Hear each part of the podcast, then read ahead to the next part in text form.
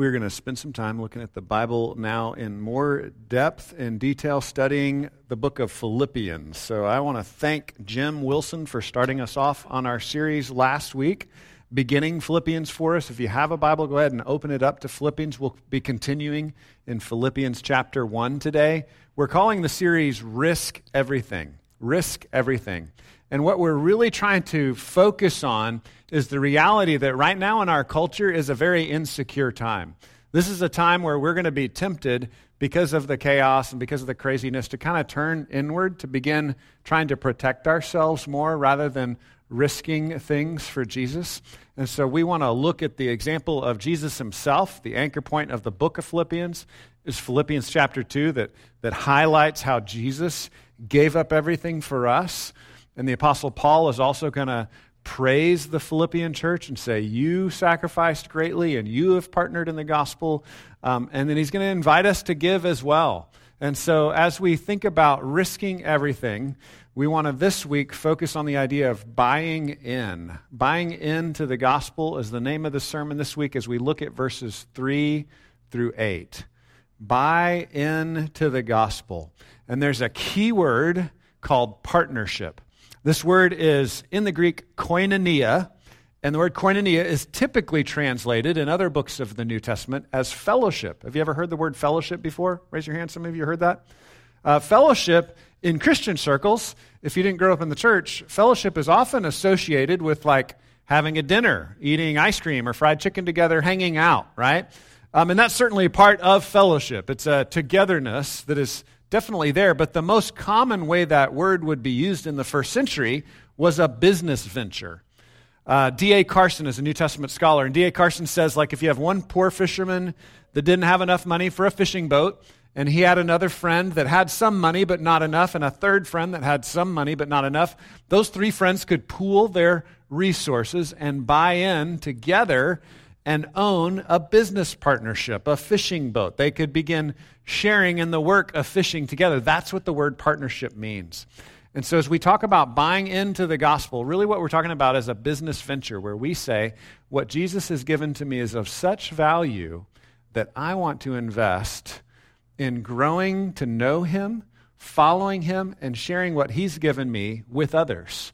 So, it's a partnership, it's a business venture if you will. We are called on to buy in to the gospel. So we'll read chapter 1, verses 3 through 8. Chapter 1, verses 3 through 8. I thank my God in all my remembrance of you, always, in every prayer of mine for you all, making my prayer with joy. Because of your partnership in the gospel, that's the key word, because of your partnership in the gospel, from this first day until now, and I am sure of this, that he who began a good work in you will bring it to completion at the day of Jesus Christ. It is right for me to feel this way about you all because I hold you in my heart, for you are all partakers with me of grace, both in my imprisonment and in the defense and confirmation of the gospel. For God is my witness, how I yearn for you all with the affection of Christ Jesus. Paul is inviting them to continue the partnership in the gospel. He's inviting us as well to partner in the gospel, to buy in, to invest in what Jesus is doing in the world, in our individual lives and throughout this globe. Two ways that we can look at this one is that personally, we have to make a decision to trust Jesus, to buy into what he said, to say, Jesus, I trust that I can't save myself that only what you've done for me on the cross is enough.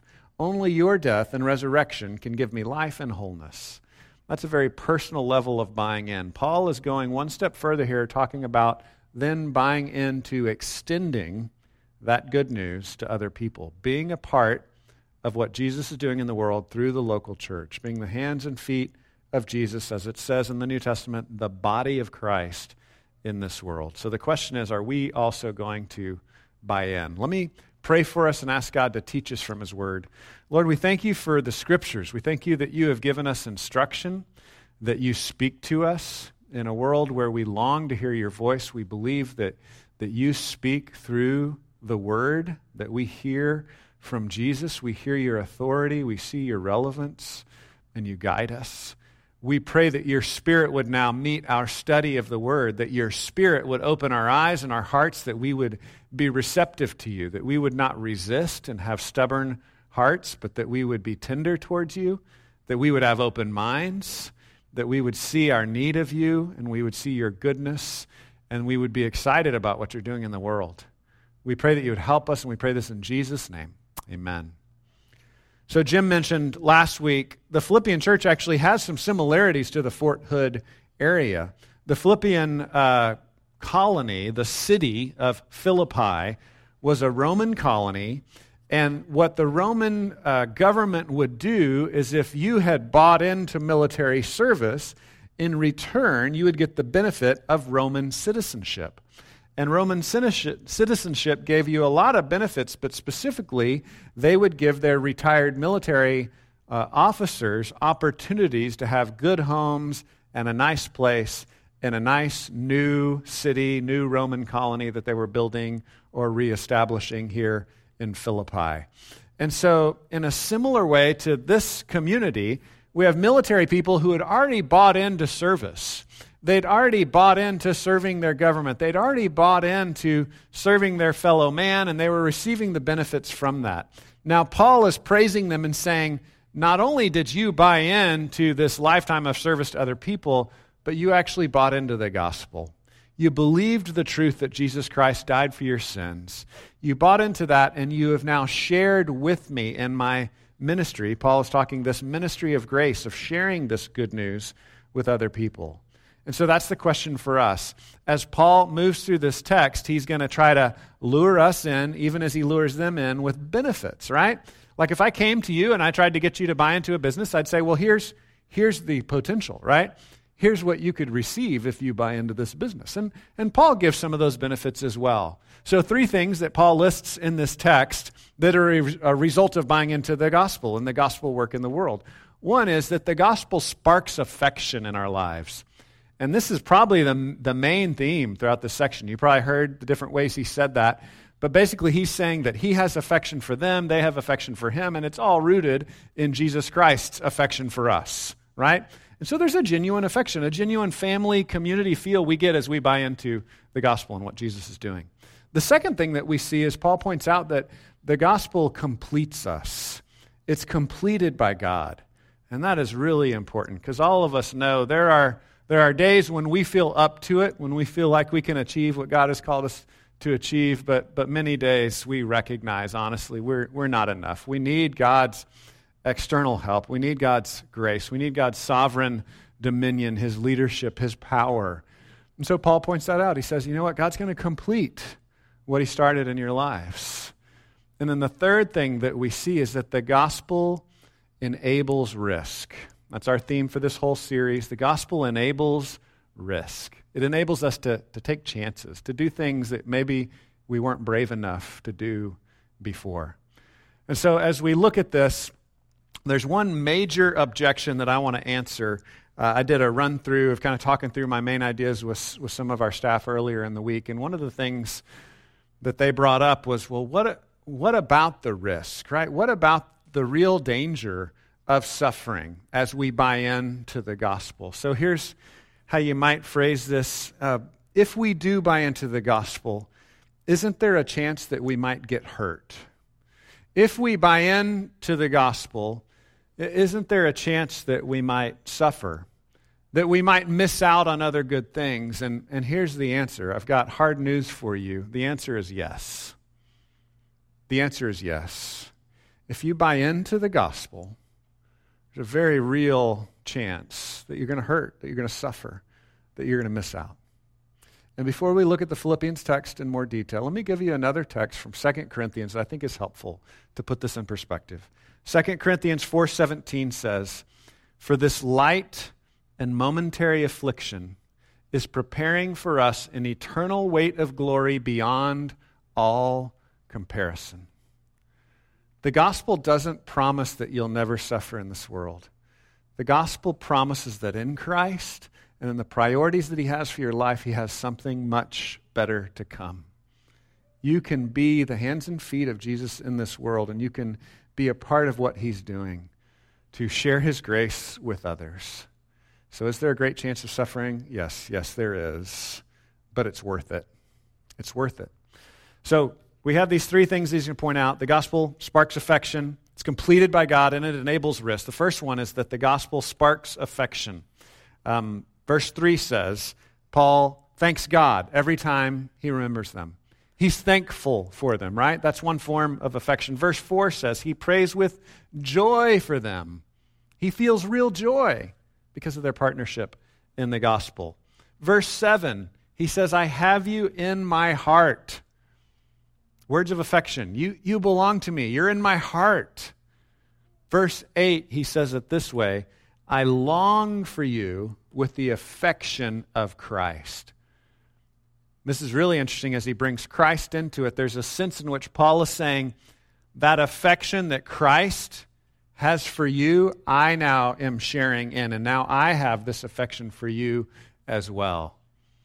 These words, long for and affection in the Greek, they're very strong words. It's like he yearns for them.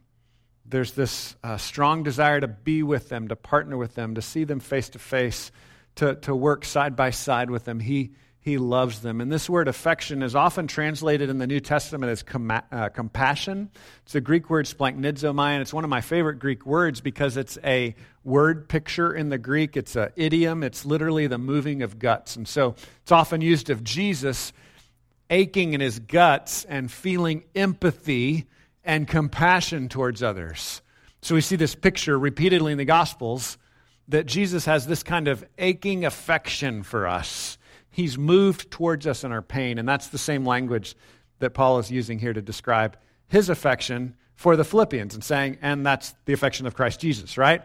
So there's a sense in which, as you and I know the affection that Jesus has for us, Philippians 2 is the anchor point of this entire letter. Philippians 2 says Jesus didn't couldn't leave well enough alone to just enjoy equality with God and to stay in heaven, but he gave that up. He emptied himself.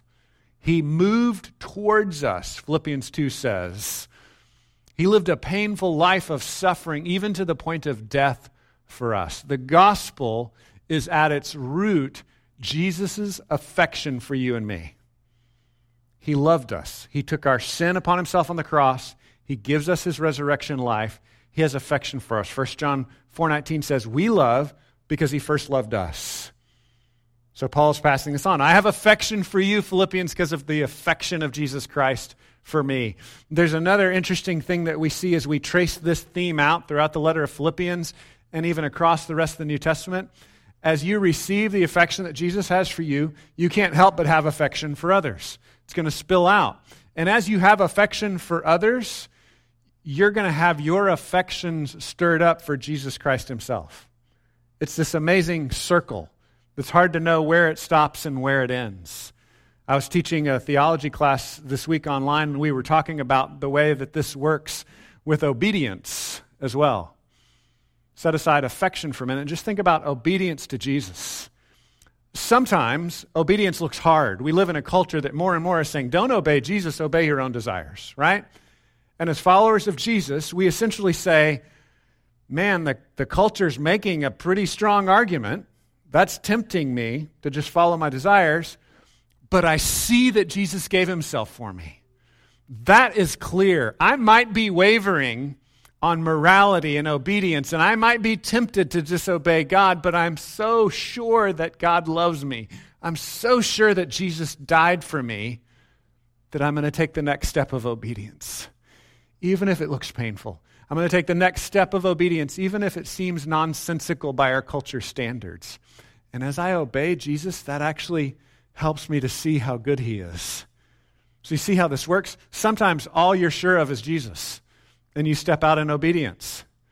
You, you can't really make the, the case very strongly for like all the benefits that that obedience will bring. You're like, I'm not really sure. My friends are telling me I'm crazy. I'm just going to obey Jesus. But as you obey Him, you see more and more that He is worthy of obedience. He is good. And these things work together. The same thing is true with affection.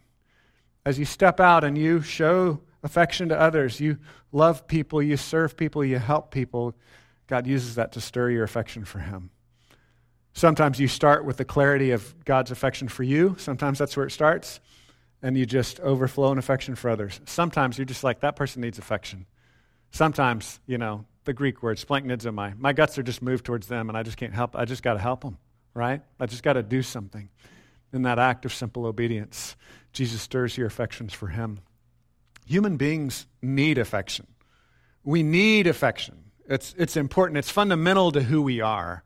The Nazis did some horrible experiments during World War II where they divided babies into two categories, and some babies uh, they gave normal affection to.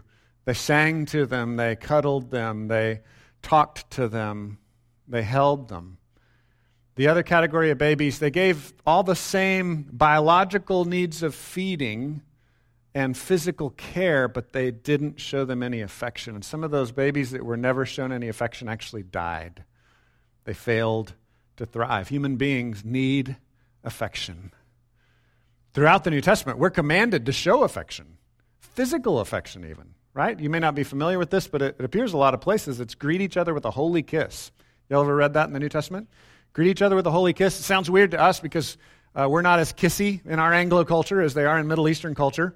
Um, so I think Anglos like to translate that as greet each other with a holy side hug, right? That's kind of the way we translate that. But basically, what it means is show affection, just not creepy affection. That, that's what the church is challenged to do. Like, show affection to each other, show normal, standard affection, just not creepy, right? So holy, make, it holy affection. But we are to show affection for one another. And I think COVID has really highlighted that this year. Um, we long for human affection. We long for face to face communication. We long for hugs and handshakes and pats on the back, and it's been hard for us to figure out how to do it, you know? Um, do we, you know, do we do like a hold your breath and then hug each other really quick? Or, you know, what's the right way to do that? And different people have just tried to, you know, expand their bubble so they could show more affection. And I want to encourage you to keep pressing towards that. That, that is an important part of our life. Just basic human affection. It's important to us. We need it.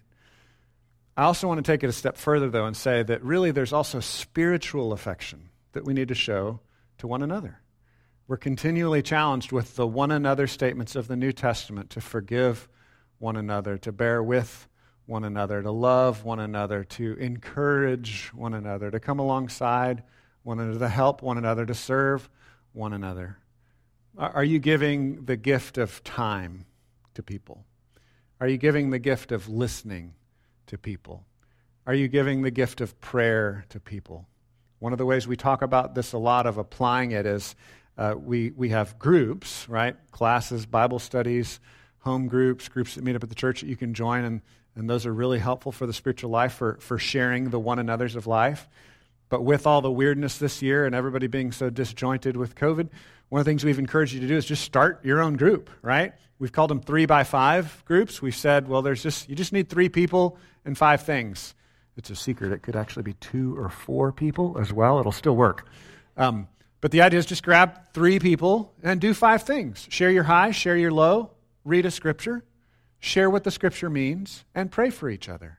We're just trying to break it down to these just fundamental levels of what does it mean to show Christian affection for one another, to, as James talks about, confess our sins one for another, pray for each other that we may be healed. What does it look like to do those one another's, to show Christian affection? What are the next steps for you? What are next steps that you can take? Here's another one specifically. Are there friends of yours that have dropped off the map? You just haven't seen in a while. You haven't talked to in a while. Pray that the Lord would give you wisdom to say, okay, I need, I need to call him. I need to text him whatever your form of communication is. I need to touch base with this person and show some basic affection, the love of Christ. Take those next steps to show the affection that the gospel is rooting in our hearts. God loved me.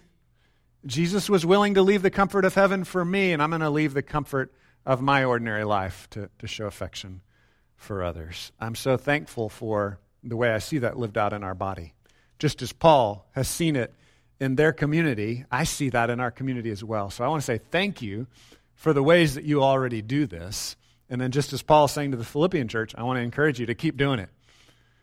Pray that the Lord would show you next ways to do this. So, the second thing that we see is that the gospel is completed by God. This is a really important key verse. So, the affection thing is just sprinkled all over this passage. But this uh, verse about being completed by God is in verse 6. Look at verse 6. It says, uh, being confident of this, that he who began a good work in you will carry it on to completion until the day of Christ Jesus. He will bring it to completion. This word completion is the sense of maturity. Sometimes it's translated as perfection. It's like what something was intended to, it's right and proper end, like where it's supposed to go. And so the idea here is that Jesus started his work in you, right? Philippians 2, again, anchor of this whole book. Jesus saw us in our sin and left heaven and came after, after us. He didn't wait for us to clean ourselves up. Romans 5 8, while we were still sinners, Christ died for us, right? So God initiates, God starts this whole process. When you have faith in Jesus, it's because of what Jesus has done, not because of how awesome you are. And so that is the start. That's the first drop of investment. That's the first drop of buying into the gospel is I see you, Jesus. I see you gave yourself for me. I trust you. I'm not going to trust my sin.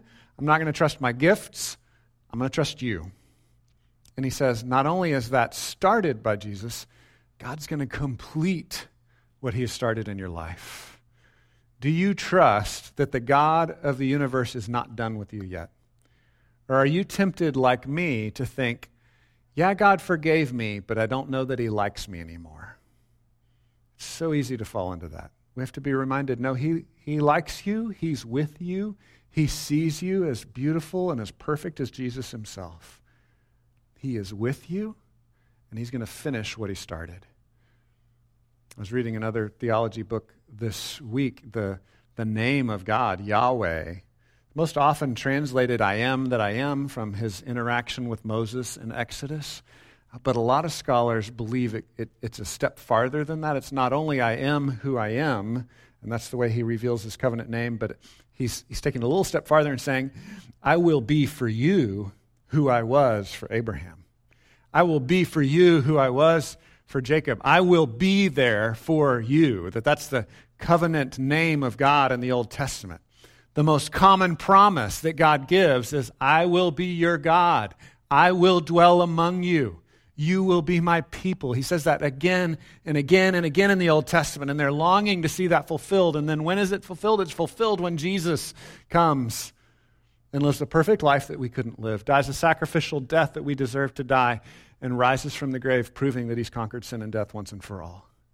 So that Jesus is Emmanuel, God with us. Do you believe he's with you? Do you believe he will complete you? He will finish what he started in your life. One of my favorite pictures of this is from the 1992 Olympics. There was a British runner named Derek Redmond. He'd had some problems with injuries in the past. He'd had some surgeries. He had recovered. He'd made it back into the Olympic finals. He's running the 100 meter dash with the fastest men in the world. And as he's sprinting down the track, one of his muscles tears his leg jerks. He hits the ground. He's, he's writhing in pain. He can't complete the race. He, he can't even get up. And there's this old, pudgy, middle aged man in the stands that jumps up and starts pushing past everybody. And he runs down the stands and he jumps over the rail. Then he pushes the security guard out of the way and he runs out on the track and he grabs Derek and he picks him up. This is Derek's father. And Derek's father picks him up and he walks him to the finish line. He, he completes the race with him. And this is such a beautiful picture. There will be times in your life where you are rolling around on the ground in pain, and you need to know that the God of the universe says, I will be there with you. I will finish what I started in your life. Do you believe that? Is that your picture of who God is? Or do you have some other picture of a God like, all right, well, you, you figure it out, pick yourself up. You're going to have to start finishing this in your own life. You're going to have to figure this out. You're going to have to solve your own problem. I'm going to wait for you to clean yourself up. the God of the universe says, I'm with you. While we were yet sinners, Christ died for us. Jesus left the comforts of heaven. He came after us. He's, he's with us. He's going to complete what he started. And the real question is do we believe it? The second question is how would we live differently if we really believed that, right? How would we believe how would we live differently if we really believed that that was true? What I find is, the way this affects my prayer life is often I think I have a real spiritual need. You know what? I need to I need to clean my life up a little more before I run to God with that. And what you need to know is, is no, you, you run to God right now. Say, God, help me. I need you. You run to Him right now. You pray. I think it also enables us to actually participate and partner with other people. Um, that's the major theme here, right? Paul's talking about how much the, the Philippians have, have partnered with, with him. Paul is like super Christian, right? He's like the greatest Christian hero second to Jesus in the New Testament, and yet he needs people to partner with him. And so he's pointing us to this little secret that if you trust God to be there with you, if you trust God to complete what he started in your life, you will actually begin to trust other people. Isn't that crazy? It seems backwards, right? You'd think, well, if I trust God, I've got all I need. I don't need people. No, trusting God gives us that insulation, gives us that security, gives us the grace to actually be able to lean on other people, to participate, to take the risk of, of offering our own gifts to serve others. But it also opens up this avenue of asking for grace. I, I need help. Just like in our prayer life, the clearer we are about God being with us drives us to talk to Him the clearer we are about God being with us and completing what He started in our, our life, also leads us to partner with other believers, to share in life together. So, my question for you is what are next steps that you can take? What are crazy things you might try, knowing that God will completely uh, complete you if, if you fall down on the track and can't finish it? He'll help you finish. What, what might you try if you believe that? What are ways you might partner with other people? What are ways you might love other people, serve with other people, if you really believe that God will complete you? Pray that God would show you what some next steps are that you can take. Not that it would be, okay, God, I'm going to do everything. No. What's one specific thing? God, show me something this week that I can do based on the reality that, that you will complete what you started in my life. Philippians 2 12 and 13 is uh, kind of a reinforcement of this concept of God finishing what he started, completing what he started in our life. Philippians 2:12 says, "Therefore, my beloved, as you have always obeyed, so not so now, not only as in my presence, but much more in my absence, work out your salvation with fear and trembling." It's a famous verse from Philippians. Work hard, right? Work out your salvation with fear and trembling. Live out the stuff that Jesus has done in your heart, right? Apply it, live it, do it. But then verse 13 is really beautiful. Philippians 2:13. For why do you work out your salvation with fear and trembling? For it is God who works in you, both to will and to work for his good pleasure. God is sovereignly, as the king of the universe, working out his will in your life. It's his good pleasure to work through you and to work through me. And he will complete what he has started. We have a sovereign, mighty, powerful king who can finish what he started in our life. I love the picture of, of you know, pudgy dad picking up Olympic athlete and carrying him across the finish line. Our, our Heavenly Father is way stronger than that. He's way bigger than that. And He's with us. And He will help us complete what He started in our life. The last thing I want us to see is that the gospel enables risk. The gospel enables risk. We see this, I think, most vividly in verse 7. There's again cross references throughout Philippians. Paul's really just kind of introducing themes that he's going to keep coming back to through the rest of the book here. But verse 7 says it this way um, It is right for me to feel this way about you all, to feel this way, everything he said before, the, the affection he has for them, God's going to complete what he started, all the other things he said before. It's right for me to feel this way or to think this way about you because I hold you in my heart, for you are all partakers with me of grace.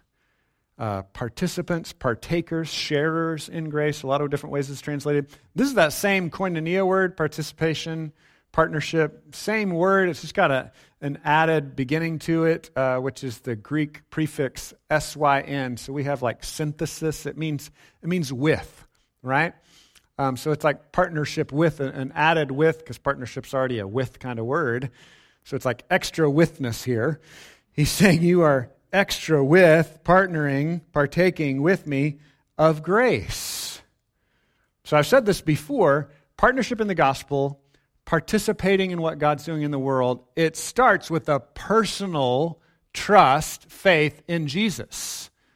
But then it rolls out into us being his hands and feet in the world, right? So Paul is, is mixing this up. Both are both go together. It's we want to kind of divide these things like, okay, I I meet Jesus and I trust in him. That's one kind of partnership. And then there's this other kind of partnership over here where I do God's work in the world. And it always bleeds together, right? Why? Because God is the one willing and working in your life. Because God is, He's transforming you, He's changing you, so you can't help but connect the one to the other. And Paul's mixing that up here as well. Many times in the New Testament, Paul talks about the grace of his ministry. He talks about the grace of the work that God has him doing in the world, sharing the good news of Jesus with others. And here specifically, it makes even more sense that that's where he's leaning because of the next phrase. You're partakers with me of grace, both in my imprisonment and in the defense and confirmation of the gospel. Other translations say, my chains. Sounds a little more stark, right? So you're sharing with me in grace. What kind of grace are we sharing with Paul in? We're sharing in Paul's grace of imprisonment.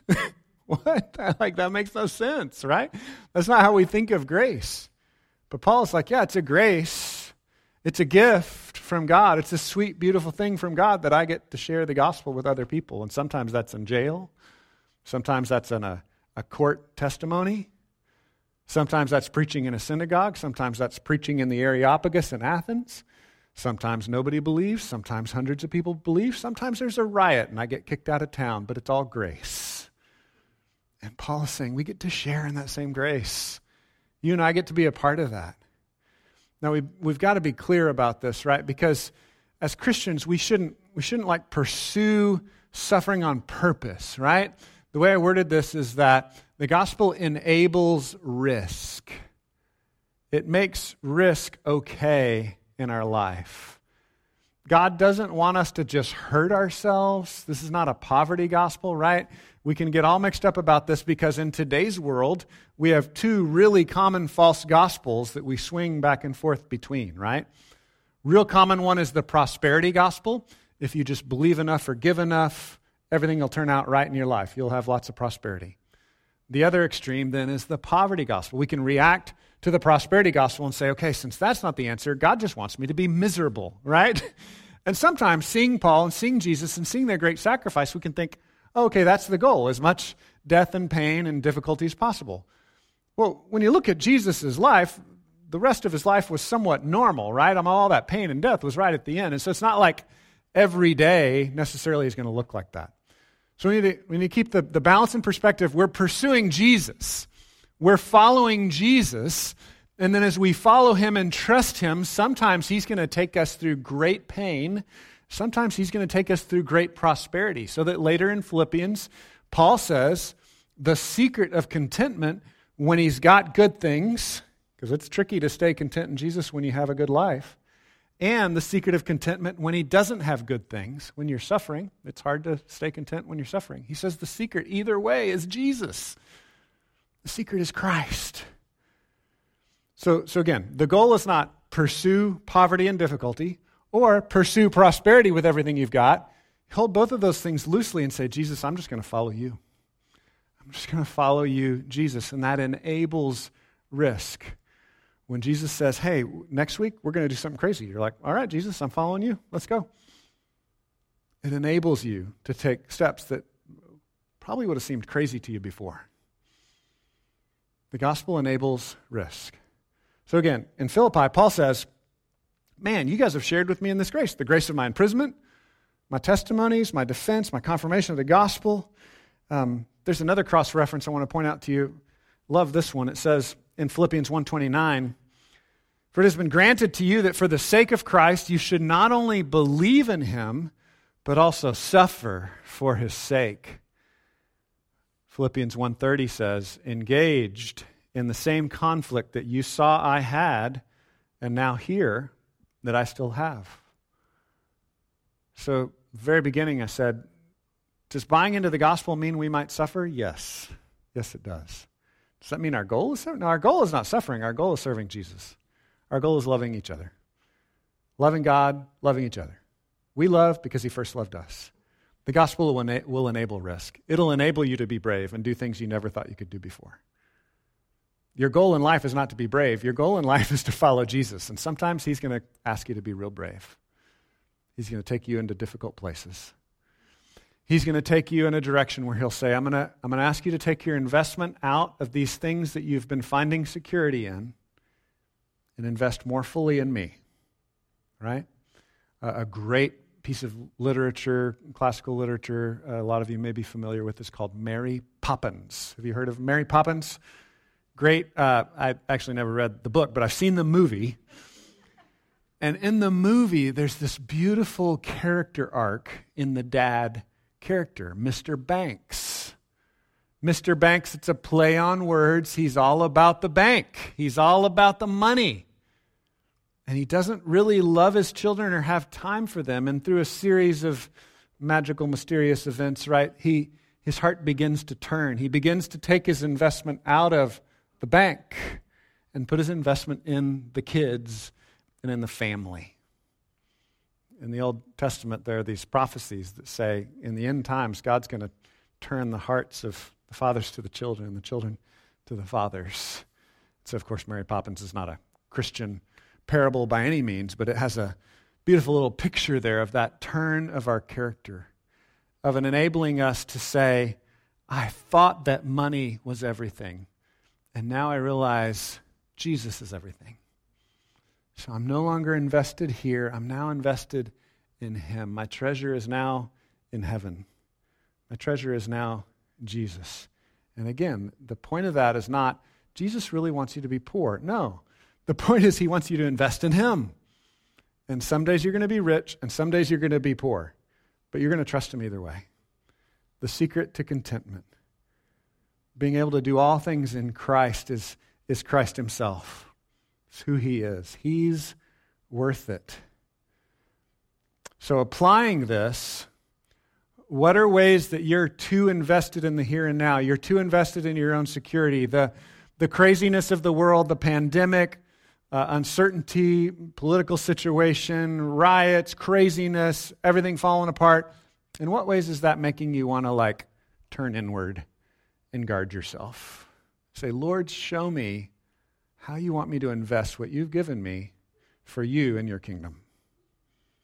Simple ways are, are giving to the Lord's work, right? Giving to a local church like our church. Many of you do that. We thank you for that. Giving to projects in the area that, that help people in the name of Jesus, like Hope Pregnancy Center or Foster Love Bell County, uh, giving to other missionaries overseas. You can give your money and invest in spiritual things instead of just investing in your own comfort. But that's a way to do that. Uh, there are other ways you can give your time, right? Serving on a team, we talk about that a lot here, serving your neighbors. I want to just take a minute to praise you and praise the Christians I've seen all over the city through the winter storm in great suffering and, and great craziness, serving other people. You were taking people into your homes, you were bringing water to people, you were bringing generators to people, you were bringing food to people. There were countless stories of that. And I want to say thank you. The gospel enabled that risk. And I want to say, way to go. Let's keep going. Let's keep doing that kind of thing. Let's keep sharing what we have for God's glory, to love others in His name. Thank you for the ways that you live this out. I'm so thankful to be a part of this community and to see so many examples of it, not just during a winter storm. I've seen it over years. So I thank you for that, and I'd ask you to pray, Lord, what's next for me? We can get overwhelmed when we see all the needs out there. Just, Lord, show me one need. What's one, one need I can, I can meet? What's one next step that I can take? I want to wrap up our time here as we think about buying into the gospel. One of my favorite parables that Jesus uses to talk about this idea of investment and buying in and partnering in the gospel and his kingdom is in Matthew 13. It's called the parable of the treasure in the field. Matthew 13, Jesus says, This is what my kingdom is like. Jesus says, This is what it's like to live with me and for my glory. Is it's like someone found a treasure in the field, and that treasure was so valuable that this guy ran and sold everything he had so he could buy that field. It's a, it's a relative value.